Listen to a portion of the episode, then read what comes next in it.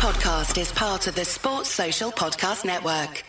This is the Whistleblowers Daily, the bite-sized show that gives you the football headlines and some concise opinion on each every weekday throughout the season. I'm Mark Smith. These are your football headlines for Thursday, the 2nd of February. Manchester United are through to the League Cup final after beating Nottingham Forest 2-0 on the night and 5-0 on aggregate. Second half goals from substitute Anthony Martial and Fred give United the victory. They will meet Newcastle at Wembley on the 26th of this month. For Forest, it was a disappointing evening in which they failed to take their chances in the first half, and there's more bad news for them as Jesse Lingard was injured in the warm-up for last night's game. Brighton midfielder Moisés Caicedo returned to training on Wednesday after failing to secure a move away from the club during the transfer window. The Seagulls rejected two bids from Arsenal for the Ecuador international, the second worth around £70 million. Leicester City owner Aiyawatt Srivaddhanaprabha has cleared the club's outstanding £194 million debt. The debt was owed to King Power International, which is owned by the Srivaddhanaprabha family, so in essence the money has been written off. Leicester said the move was evidence of KPI's commitment to supporting the club's long-term sustainability. Those are your headlines. Let's start then with United at home to Forest last night. United are through to the League Cup final where they'll face Newcastle.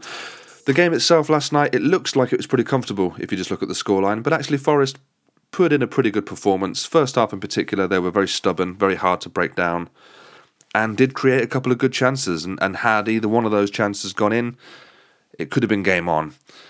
Having said that, United had such a strong bench last night, which is quite rare for them, that you just felt like they could kick it up a gear whenever they wanted to, and in the second half, with half an hour left, that's exactly what they did. Martial, Rashford, and the return of Jadon Sancho, which would be good news for United fans, all came on, all livened things up, and from then on it was a bit of a procession really. Forest now can concentrate on the league, they want to stay up. United are looking to continue to challenge on all fronts. I'm not sure how realistic that is, I don't think their squad is quite deep enough, but it's a good opportunity for a trophy very early on in Ten Hag's tenure. They'll face Newcastle, very, very tough game. Very evenly matched game, and one I'm looking forward to. I think for the first time in a long time, the League Cup final should be a good spectacle of two evenly matched teams. Moving on then, Brighton midfielder Moisés Caicedo will be staying at Brighton, we know that, and he's now returned to training.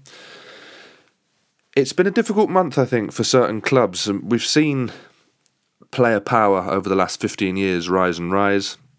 We've seen them gain influence. We saw it very recently with Anthony Gordon, who was able to, I wouldn't say disrespect his hometown club because we don't know the ins and outs of it, but certainly force a move away from his club. And I think for a while there we thought that Moisés Caicedo might be doing the same thing. The decision that he made last Friday night to post on Instagram essentially a farewell message to the club, without having any clearance from the club to do that, without there being any bid accepted from anybody, just seemed like an awful move. It was so badly advised. And it's very, very good news for the rest of the Premier League, particularly the clubs in the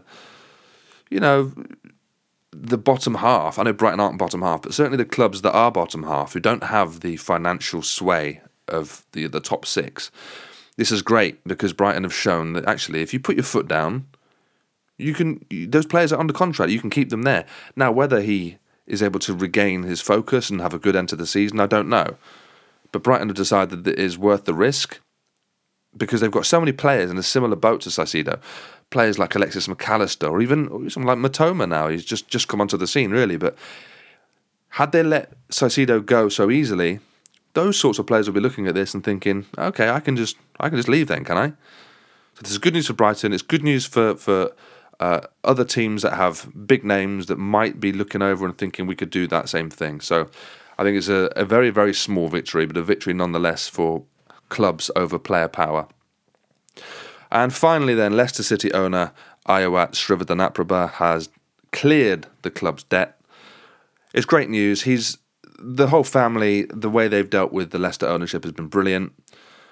You could argue that this should have been done earlier because Leicester needed some investment really in this squad, and still I think they're in grave danger of going down this season. They haven't really strengthened too much, but nonetheless this is a very positive move.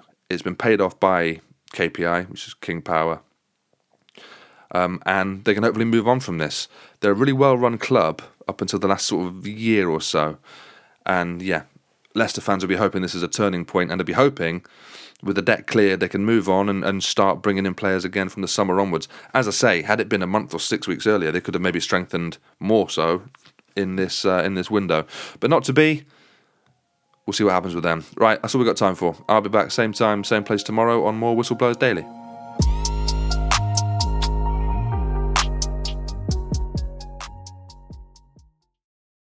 Sports Social Podcast Network.